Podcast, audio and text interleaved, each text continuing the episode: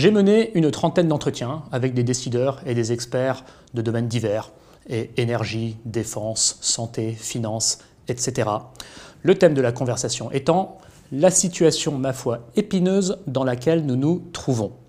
Euh, bon, là je me donne un peu un, air, euh, costard cravate, tout ça, mais en vrai j'y vais plutôt euh, détendu. D'ailleurs, à l'heure où je vous parle, je ne porte même pas de pantalon. cependant, j'y vais toujours armé de mon stylo. Le but n'était pas d'avoir un panel représentatif de décideurs, que certains soient catastrophistes, d'autres soient excessivement dans le déni.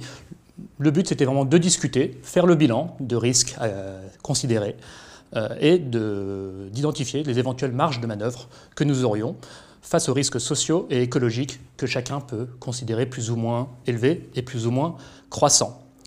Voici ce que j'ai retenu de cette petite tournée euh, qui indique que de nombreux risques systémiques sont jugés crédibles et méritant notre attention.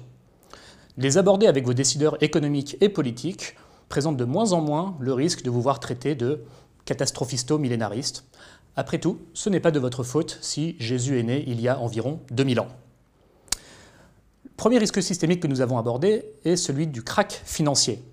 La Caisse des dépôts, par exemple, a identifié une trentaine de foyers de crise. La dette des étudiants américains ou la dette publique chinoise euh, en sont des exemples. Euh, pour le coup, là, c'est un sujet sur lequel il n'y a absolument aucun consensus.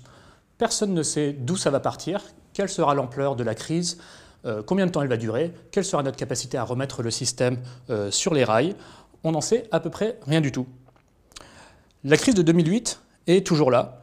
D'aucuns comme Christophe Nijdam disent que pour sauver le système à l'époque, on a planté les germes d'une crise potentiellement encore plus grave et qu'aujourd'hui on se retrouve dans un territoire totalement inconnu, par exemple avec des taux d'intérêt négatifs ou les bilans énormes des banques centrales. On est tout à fait dans un territoire nouveau. D'autres disent que le système est quand même suffisamment dans un déni pour prolonger encore longtemps l'idée que tout cet artifice de bulles, etc., est euh, réel. D'autres encore disent qu'il y a davantage d'amortisseurs par rapport à la crise de 2008, euh, qu'on a mis des garde-fous, que néanmoins, dans le système financier, on n'est jamais à court de surprises qui nous prennent à revers. Bref, on ne sait pas si on va avoir prochainement une crise de l'ampleur de 2008, euh, de 2001 ou de 1929, la grande inconnue. Deuxièmement, nous avons discuté du risque d'essoufflement économique. Chacun voit que la croissance du PIB est de plus en plus faible, décennie après décennie. On a beau dire, oui, le PIB, il faut trouver un autre indicateur, ça ne reflète pas grand-chose. Eh bien si, ça reflète quand même, par exemple, la capacité à financer nos services publics tels qu'ils sont, la capacité à augmenter les salaires ou encore à redistribuer les richesses. Et cette capacité croît de moins en moins jusqu'à se tasser proche de zéro. Et pourtant, avec tout cet argent, toutes ces liquidités, ces tombereaux d'argent qui ont été déversés dans l'économie depuis une dizaine d'années, on serait pourtant à minima en droit d'attendre une espèce de nouvelle révolution industrielle avec plein d'objets sympas, des trucs à, acheter qui excitent les foules. Qu'est-ce qu'on a? Euh, L'iPhone 14, je ne sais pas euh, au combienième ils en sont. Donc toute cette dette publique et privée cumulée semble n'avoir produit que très très peu de croissance, si ce n'est pas du tout de croissance. Et ça, ça interpelle plus d'un décideur. Troisièmement, nous avons discuté inégalité sociale. Euh, c'est en soi un sacré problème, même s'il n'y avait aucun souci écologique à l'horizon. Euh, c'est en soi un risque de déstabilisation euh, du système. Euh, et encore, en France, par rapport à d'autres pays, on a quand même des garde-fous, un État social, des gens qui manifestent sans trop se faire tirer dessus. néanmoins, l'explosion mondiale des inégalités est véritablement perçue comme un, risque systémique important. Pour dire, on discute de plus en plus l'idée comme quoi les inégalités sociales et écologiques sont en fait la même chose. Ça m'a moi-même pris du temps de comprendre la convergence, la fameuse convergence des luttes entre lutte sociale et écologique, en me disant que l'un et l'autre sont antinomiques. Si on veut faire de plus en plus de social, il faut augmenter euh, les salaires et la consommation, et donc euh, faire moins d'écologie et endommager la planète. Eh bien, je me suis dit que c'est finalement la même chose, puisque dès lors qu'on accepte le fait que comme Jean-Marc Jancovici s'évertue à le dire depuis une vingtaine d'années, que l'économie consiste essentiellement à transformer des ressources naturelles, que ces ressources naturelles sont soit finies, soit renouvelables, mais exploitées au-delà du seuil de renouvelabilité, euh, eh bien si on a une minorité de plus en plus réduite, qui est capable de mettre la main sur ses ressources naturelles et donc sur la croissance économique, tandis qu'une majorité, elle, de plus en plus nombreuse, a de moins en moins de moyens de les consommer, ça ne va forcément pas bien se passer.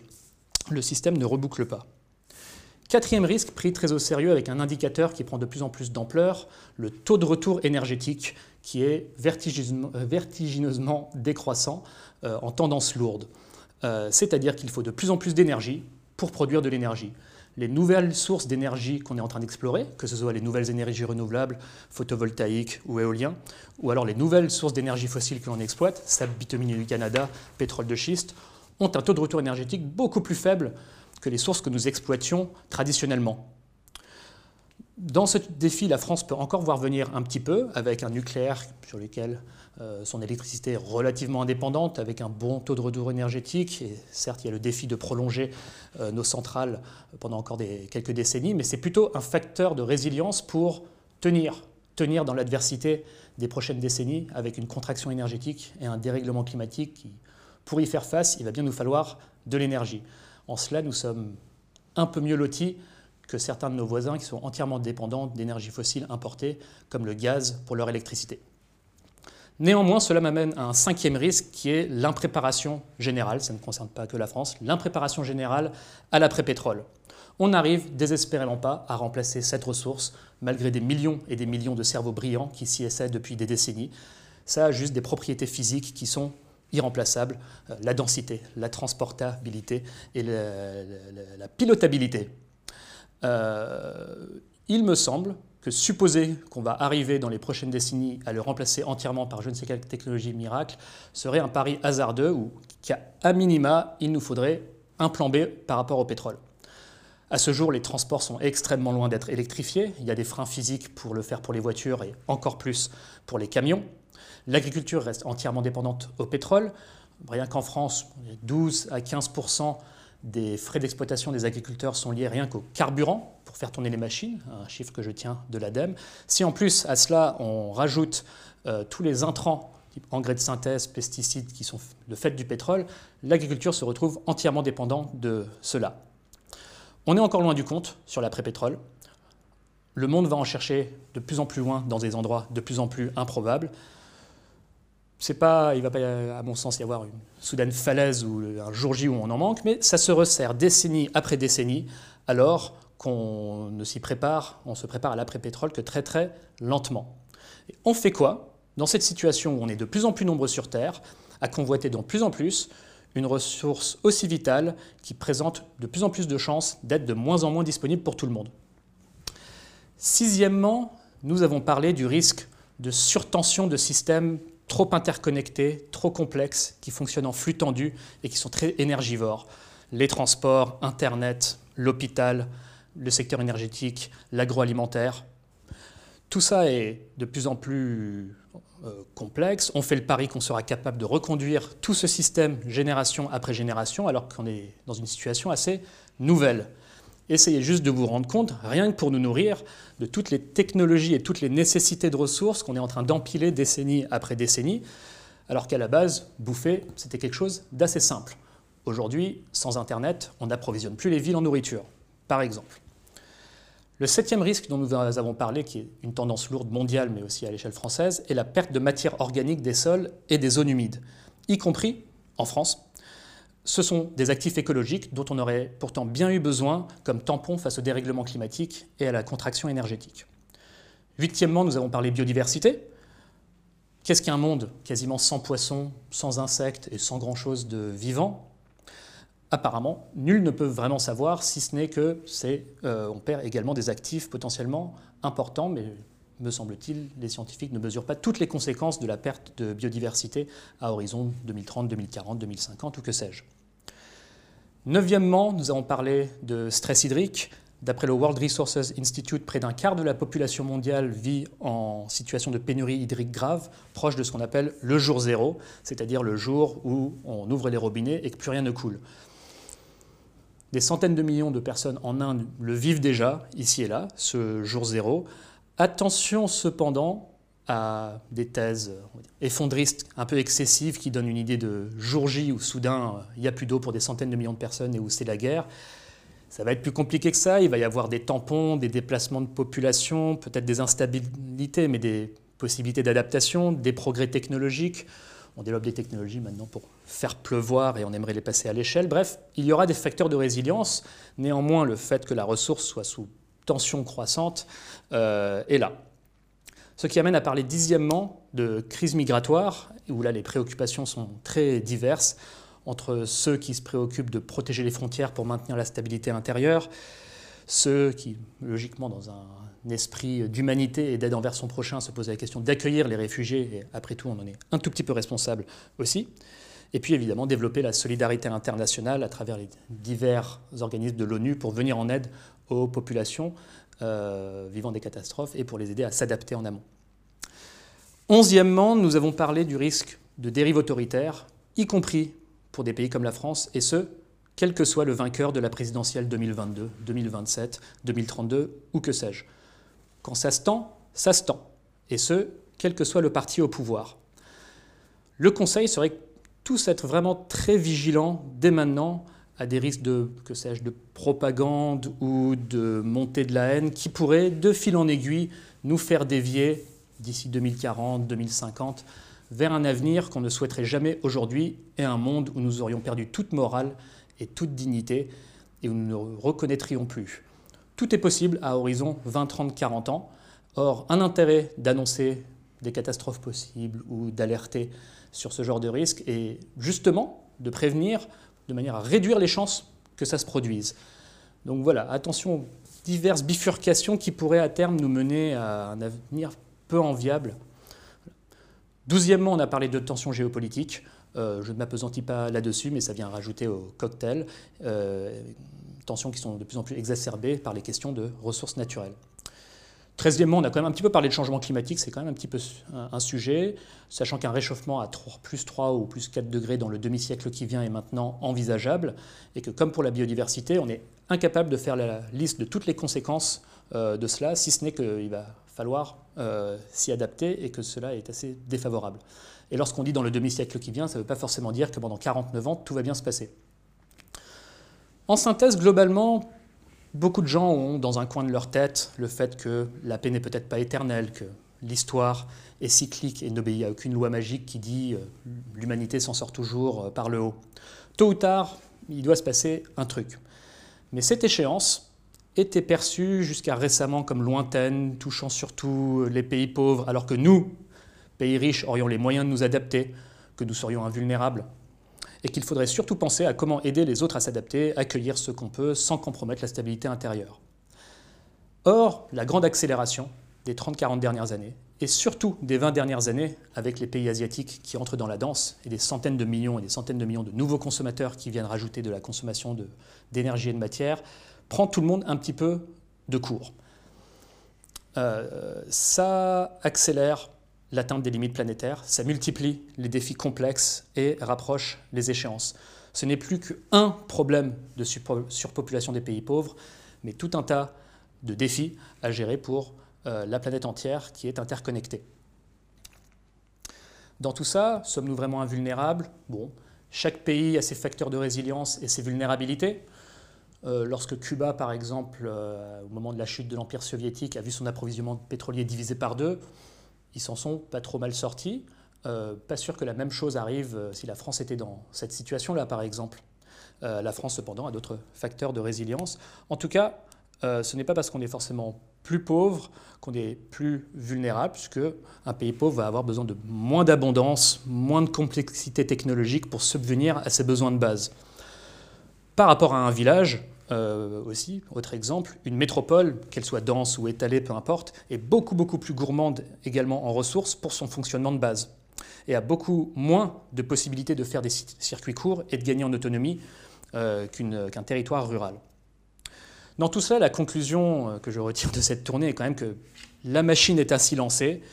On croyait globalement bien faire, voilà, aller vers un indice de développement humain de plus en plus élevé, c'est évidemment les progrès de notre civilisation sont euh, réels. Mais aujourd'hui, voilà, les, les, verrous sociaux, politiques, techniques sont vraiment trop nombreux pour rectifier le tir. Le contrôle de la situation risque de nous échapper et la capacité à réagir n'aurait lieu qu'en cas de, vraiment de choc. Mes interlocuteurs n'étaient globalement pas tous fatalistes ainsi au premier abord, mais quand on creuse vraiment, vraiment, par exemple sur la question du CO2, euh, oui, mais comment on fait? Ok, mais non, mais ça, c'est pas en train de marcher. Comment on fait? Oui, non, mais ça, c'est pas en train de marcher. Donc, comment on fait? Une fois qu'on creuse vraiment, vraiment, on voit quand même que les verrous sont euh, nombreux. Bref, je ressors de cette expérience avec quand même quelques espoirs déçus. Je pensais qu'on avait un petit peu plus de marge de manœuvre que ça, mais aussi, je nourris de nouveaux espoirs, certes lucides et certes même s'il faut peut-être un petit peu revoir nos objectifs à la baisse. Alors ne, vous inquiétez pas, ceci n'est pas une radicalisation suite à cette euh, petite tournée, mais vu les conclusions, je pense qu'on peut un petit peu se détendre, euh, vu qu'on est manifestement tous euh, sur un pied d'égalité et humble face à cette situation épineuse à laquelle nous faisons face. Bon, maintenant qu'est-ce qu'on peut faire? Qu'est-ce qui a du sens quoi qu'il advienne, malgré l'incertitude? Mais il y a les incertitudes qui sont nombreuses. Qu'est-ce qui a du sens? Quoi que fassent les autres La Chine, l'Afrique, les riches, les machins, qu'est-ce qui, peut être fait? D'ailleurs, le fait d'attendre après les autres est assez euh, paralysant et le bouc émissérisme ambiant sur c'est la faute à un tel, la faute à un tel, le fait de se défausser de ses responsabilités, c'est une grande partie de la raison pour laquelle on ne change pas de comportement. Bon, plusieurs pistes. Premièrement, il y a une question de sécurité. Et euh, des experts ou décideurs qui travaillent dans ce domaine-là, pour eux, la priorité, ce n'est pas la croissance, le PIB, est-ce qui va dans le sens ascendant, descendant, circulaire ou que sais-je. Ce qui est important pour eux, c'est la sécurité des Français. Donc, si cette sécurité signifie de faire de la décroissance énergétique et matérielle, et donc économique, puisque tout ceci est couplé, alors il convient de la considérer, cette sobriété. Surtout dans un monde où on voit déjà les tensions se multiplier, ainsi que les pénuries autour de ressources comme l'énergie, les métaux, le sable, le bois tropical, les poissons, euh, les terres arables, l'eau, alors même que ces ressources sont de plus en plus convoitées par un peu tous les pays, riches comme pauvres, faisant le maximum pour mettre la main dessus. Du coup, pour schématiser, on a deux choix. Soit nous, la France et nous, individus, on entre dans ce conflit de ressources, on entre dans cette guerre, et on continue jusqu'au dernier moment d'en consommer de plus en plus, soit on adopte une trajectoire de résilience où on serait moins vulnérable et moins exposé face à l'épuisement des ressources. Cependant, en l'état, la, réduction de la consommation de ressources ne peut pas se décréter. On ne peut pas comme ça décider, allez hop, magie, on arrête tout. le système ne marche pas comme ça. Les gens ne sont pas prêts et veulent pour l'instant consommer de plus en plus. Les sondages sur la prise de conscience euh, des Français sur l'écologie peuvent être un peu trompeurs. C'est pas parce que par téléphone on répond euh, ah oui oui non moi je suis très préoccupé par le changement climatique. C'est pas parce qu'on dit ça que ça devient une préoccupation quotidienne et que ça se traduit dans les actes. La dissonance cognitive est au moins aussi importante que la prise de conscience écologique. Et puis il y a des débats sur, bah, euh, vu qu'on a cette dissonance cognitive, mais que les gens semblent prêts à accepter certaines choses, pourquoi est-ce qu'on ne sacrifierait pas un petit peu de démocratie aujourd'hui pour mieux la préserver demain? Les Français sont prêts à l'entendre, qu'on les prive de quelques libertés pour leur sécurité et celle des générations futures. Ces débats sont, néanmoins, il me semble quand même, purement théoriques. On est encore dans le yaka faucon, il faudrait ceci, il faudrait cela. La vérité est que ce qu'on est en train d'évoquer va vraisemblablement juste pas se produire dans les 5, 10, 15 années euh, qui viennent, du moins pas comme ça, par choix. Et puis quand bien même ce serait une bonne idée, je ne le pense pas. Je ne vois pas pourquoi l'autoritarisme réussirait là où la démocratie a échoué. Et puis, euh, s'il y a bien quelque chose dont ma famille a cherché à s'éloigner, c'est euh, l'autoritarisme. Euh, mais bon, bref, peu importe. Quand même ce serait une bonne idée, ça ne va pas se produire. Ce qui est un deuxième point à considérer pour gagner en sérénité et pouvoir faire la transition, qu'on s'intéresse tous à ce qui va vraisemblablement se produire et non à ce qu'on aimerait idéalement voir se produire. Il y a trop de trop de débats théoriques sur des hypothèses qui ne se réaliseront jamais, il faudrait ceci, il faudrait cela, etc. Un scénario vraisemblable est que la quasi-totalité euh, du monde et la quasi-totalité de la France va vraisemblablement vouloir continuer à consommer de plus en plus, et que c'est surtout en réaction à des chocs ou à une contraction ou une contrainte croissante que les gens changent. C'est seulement une fois qu'on est vraiment touché personnellement qu'on est poussé à changer son comportement. En attendant, pour ouvrir quand même des voies de développement, on ne peut que proposer des récits inspirants qui entraînent les gens volontairement vers quelque chose qui soit davantage porteur de sens. Avec des millions de Français qui sont en crise de sens profonde, il y a euh, comme un terreau et il devrait pouvoir se faire deux, trois petits trucs sympas. Troisièmement, que peuvent faire ceux qui veulent préparer le coup au mieux, engager la transition? Euh, quelles sont les choses qui aient du sens et ce, quoi que fassent les autres. Ne nous préoccupons plus de qui pense quoi et euh, comment convaincre, etc. Bon. La première étape est une révolution spirituelle qui ressort très souvent dans les entretiens que j'ai eus. Ça se passe à échelle individuelle pour justement moins d'individualisme, moins de déresponsabilisation, moins cette tendance à se défausser de ses responsabilités. C'est la photo baby boomer, encore euh, j'ai entendu hier de la part d'un jeune, ou c'est la photo climato-sceptique, ou je sais pas quoi. Bon moins de nihilisme négatif. Euh, vivement que l'humanité euh, crève et qu'on soit débarrassé de tout ça. Bon, et, ok, quand bien même on supposerait ça, quelles sont les belles choses euh, porteuses de sens qu'on peut faire en attendant ce sombre destin?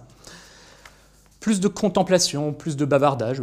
Quand on bavarde, ça émet assez peu de CO2, sauf quand c'est en ligne, mais regardez cette vidéo en basse définition. Plus d'ennui créatif, c'est au bout de l'ennui qu'on trouve les bonnes idées. Tout ça ne se décrète pas, c'est un choix et une démarche individuelle, éventuellement inspirée par un collectif, idéalement inspirée par un collectif, voire obligatoirement inspirée euh, par un collectif. Et la bonne nouvelle, c'est que dans ce que j'observe, cette démarche-là semble rendre heureux euh, de se détacher un petit peu de ces, euh, pour faire simple, de cette société de consommation, ou du moins s'en éloigner progressivement, ne semble pas rendre les gens plus malheureux du moment que c'est une démarche choisie et non subie. Quatrièmement, bon, vu l'inertie des institutions, le manque d'incitation des entreprises, l'incertitude sur ce que la technologie va véritablement euh, nous apporter, beaucoup de choses vont se jouer au niveau individuel et collectif à échelle locale. Donc chacun pourrait être invité à être un peu plus sur ses gardes, euh, prendre en main la part de responsabilité individuelle qui lui incombe, bâtir de la capacité de réaction face à des chocs ou des contraintes croissantes, et puis bah, euh, faire de belles choses sans se soucier de qui fait quoi, qui pense quoi, euh, est-ce qu'on va tous crever dans 10, 30, 50 ou 100 ans, mais peu importe, il y a de belles choses à faire. On observe par exemple des individus euh, fortunés, détenteurs de patrimoine, qui font des choses, qui investissent dans leur capacité de résilience, soit à échelle individuelle, soit plus idéalement à échelle collective, puisque c'est ça qui va marcher au final. Et ce que ces individus détenteurs de patrimoine feront dans les 10-15 prochaines années sera à mon sens, assez déterminant pour l'histoire de France. Euh, après tout, il y a toute cette épargne, tout cet argent à disposition, et on a le choix sur est-ce qu'on le laisse dormir euh, dans la finance spéculative ou que sais-je, ou est-ce qu'on en fait quelque chose pour bâtir de la capacité de résilience et investir euh, dans l'avenir? Cinquièmement, bon, on a parlé d'individus aisés et de détenteurs de patrimoine, mais quid de ceux qui ne sont pas dans le top 10, 20, 25% du haut? Une réalité est que la majorité des Français est déjà entrée en décroissance économique, matérielle, énergétique depuis 10 ans. C'est ce qui ressort quand on regarde des indicateurs type pouvoir d'achat ou euh, PIB par habitant. C'était déjà le cas d'une partie de la population la décennie précédente, mais là, on, vient de passer une décennie où ça a concerné la majorité qui est du coup entrée en décroissance par rapport à il y a 10 ans.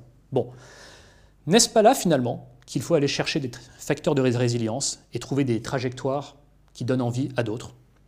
Pour beaucoup, malheureusement, cette décroissance est subie, mais il y en a, il faut les chercher, pour qui sobriété et autonomie peuvent rimer avec qualité de vie et euh, lien social et au final euh, bonheur. Il faut les chercher autour de vous, euh, leur parler. Ne surtout pas idéaliser, je ne suis pas en train d'idéaliser la décroissance ici, surtout quand elle est subie, mais les solutions ne sont peut-être pas là où on les cherche c'est-à-dire dans des salles de réunion, devant des PowerPoint, des schémas, des débats théoriques à l'infini, où effectivement on se donne cette impression d'avancer, c'est rassurant de parler de théoriser sans agir. Néanmoins, les actions réelles et concrètes sont déjà sur les territoires. la nature ayant horreur du vide, là où les entreprises et les services publics désertent les territoires, les Français, par contrainte ou par choix, crée déjà des nouveaux modèles de résilience. Christophe Guy, l'auteur de La France périphérique, parle de ce genre de choses, peut-être pas dans ces termes-là, mais en tout cas, il m'a inspiré euh, ce genre d'idée. Cette France périphérique sur le sort de laquelle on s'apitoie parfois, est peut-être finalement là où se joue notre avenir. C'est après tout, c'est là que sont les ressources naturelles, c'est là que sont les premiers gens débrouillards, déjà habitués à vivre dans l'adversité, et qui préparent peut-être le coup d'après. C'est là qu'on peut déjà peut-être observer, ici et là, des modèles de cohésion sociale qui remplissent le vide laissé par l'État. C'est peut-être là qu'on trouvera des modèles d'échange, monnayés ou non, qui remplissent le vide laissé par les entreprises. Sixièmement, la transition va nécessiter d'être innovant socialement, mais aussi technologiquement tous les créateurs, tous les ingénieurs, etc., vous avez une superbe carte à jouer. La transition a plus que jamais besoin de technophiles capables de développer des low-tech, peu énergivores, qui nous permettent d'entretenir notre qualité de vie. C'est un sacré défi. Et une fois n'est pas coutume, ce sont surtout les individus qui, à l'heure actuelle, se réapproprient les low-tech. Du moins, c'est ça qu'on observe. Les entreprises, l'État sont encore très axés sur la high-tech, qui est, elle, de plus en plus énergivore. On parle par exemple de la 5G il semble qu'en l'état, rien ne peut arrêter ce processus, sauf un épuisement des ressources. Mais, par les low-tech, on a une forme d'innovation qui nécessite potentiellement beaucoup plus de créativité que la high-tech. High-tech où chacun est très hyper spécialisé, des millions d'individus, des milliers d'entreprises sont mobilisés avec chacun leurs euh, compétences euh, un, peu silotées pour fabriquer le produit fini. Là, dans le cadre des low-tech, on est davantage dans un paradigme qui nécessite soi-même de comprendre le fonctionnement entier euh, de l'appareil fabriqué à partir de ressources locales euh, à disposition, réutilisées, recyclées, etc., etc. Septièmement, il faut parler de revitalisation des territoires, régénération des écosystèmes pour assurer notre sécurité et notre résilience future. On a parlé euh, dégradation des sols, on a parlé euh, inégalité sociale, etc., etc. Dans tout ça, j'ai encore espoir que la puissance publique ait un rôle à jouer et ne livre pas les individus à eux-mêmes. Quand je dis la puissance publique, je pense par exemple à l'armée, qui dispose de moyens pour agir, et assurer la sécurité des Français euh, comme principale mission, puisque c'est déjà dans son ADN d'anticiper cela et d'anticiper sereinement et froidement les risques à venir, ainsi que les catastrophes possibles. Certes, il semblerait que cette histoire d'épuisement des ressources et de dérèglement climatique soit un peu déconcertante, y compris pour eux. On peut au moins tous se considérer égaux et rester humbles face à ces perspectives. Euh, ayant pour beaucoup parmi nous, grandi dans le paradigme de la paix perpétuelle et tout ce que tu as à faire, c'est travailler dans ton bureau, euh, attendre ton chèque de fin de mois et, tout se passera bien. Euh, j'avais jusqu'à récemment négligé ce paramètre militaire. Or, vu la situation, il conviendrait peut-être que les Français y portent à nouveau de l'attention, s'interrogent sur le rôle que cette institution a à jouer, euh, établissent un dialogue avec. Après l'armée, l'éducation. Elle a clairement un rôle à jouer pour diffuser des pratiques d'écologie et de résilience auprès des générations futures. Sobriété, autonomie, créativité, débrouillardise, intelligence collective et émotionnelle, valeur de dignité. Et puis enfin, j'ai pensé à, euh, on va dire, à ceux dont euh, le rôle euh, consiste à gérer l'épargne des Français, notamment sur le livret A, sans avoir à demander la permission du secteur public, euh, euh, pardon, sans avoir à demander la permission du secteur privé sur quoi faire de cet argent. Euh, parce que, bon, ce que, au mieux, le secteur privé peut faire, c'est réduire la casse, gagner en efficacité énergétique, gagner en efficacité matière, mais il lui est difficile d'engager de, véritables transformations sociales et écologiques vraiment profondes. Et plus encore que l'État, soumise à des euh, contraintes euh, de court terme, euh, alors que l'État a déjà des dispositifs où il investit euh, sur le long terme avec un regard avisé d'intérêt général. Il y a des centaines de milliards d'euros d'épargne sur lesquels on a la main et avec lesquels la puissance publique finance notamment le logement social urbain. C'est très bien, c'est d'utilité publique, c'est un facteur majeur de résilience et de maintien de la stabilité sociale, plutôt en milieu urbain. Après, qu'est-ce qu'on pourrait faire d'autre avec une part de, ces finances disponibles? Quid d'une offre, par exemple, de revitalisation des campagnes par des habitats ruraux résilients? Nos efforts de développement territorial sont vraiment très concentrés sur les métropoles. Or, est-ce vraiment là notre avenir? Ce n'est pas là, par exemple, que sont situées les ressources naturelles. Ce n'est pas là que sont situés les écosystèmes à euh, régénérer pour euh, restaurer nos actifs écologiques. Est-ce que les territoires ruraux pèsent si peu pour notre avenir pour mériter si peu d'attention? Je ne parle pas ici d'organiser rapidement un exode urbain massif, migrer des millions de personnes à la campagne, mais tester de nouveaux modèles qui seraient attractifs pour revitaliser les campagnes, régénérer les sols, les autres supports naturels de nos vies, recréer du lien social là où les États et les entreprises ont depuis trop longtemps euh, déserté, euh, développer des gouvernances locales, permettre aux gens de reprendre leur destin en main. Le monde rural fourmille déjà de telles initiatives, mais sans qu'aucune formule n'ait connu jusque-là un développement véritablement à l'échelle nationale. Ceci dit, de ce que j'apprends, au-delà des conditions de production et de financement de ces habitats, à la limite, ce n'est pas là qu'est le verrou. C'est le produit lui-même qui est déterminant, le récit inspirant qu'on est capable de proposer à des gens éventuellement intéressés à tenter l'aventure. Et la dynamique territoriale qui va accompagner le produit qu'on propose aux individus éventuellement euh, inspirés, mais qui recherchent une espèce de formule un peu encadrée institutionnellement pour pouvoir sauter le pas. Donc il y a à nouveau des millions de gens en crise de sens, il y a comme un terreau, il y a une volonté de changement, mais une peur de franchir véritablement le pas, parce que le chantier est tellement énorme. Alors s'il y a un dispositif encadré euh, de quête de résilience qui serait avantageux à la fois écologiquement, socialement et économiquement euh, dans des territoires qui sont déjà dans, ce type de démarche et qui accueilleraient volontiers des bras et des cerveaux euh, supplémentaires pour accélérer leur démarche de transition, de sobriété, d'autonomie, eh bien pourquoi pas? Apparemment, l'argent est là, les gens intéressés sont potentiellement là. Donc c'est le genre de chantier sur lequel je vais essayer de euh, développer des idées, animer des réflexions, essayer d'impulser de la dynamique. Euh, soyez en tout cas bah, convaincus que mon esprit ne se repose jamais pour essayer de tenter des choses euh, sur, LinkedIn, dans des salles de réunion, etc. que j'entre pour ma part dans une phase vraiment très enthousiasmante de ma vie. voilà, merci de m'avoir écouté. J'espère que c'était pas trop long. J'étais très content de venir m'exprimer ainsi et j'ai hâte des échanges qui vont suivre.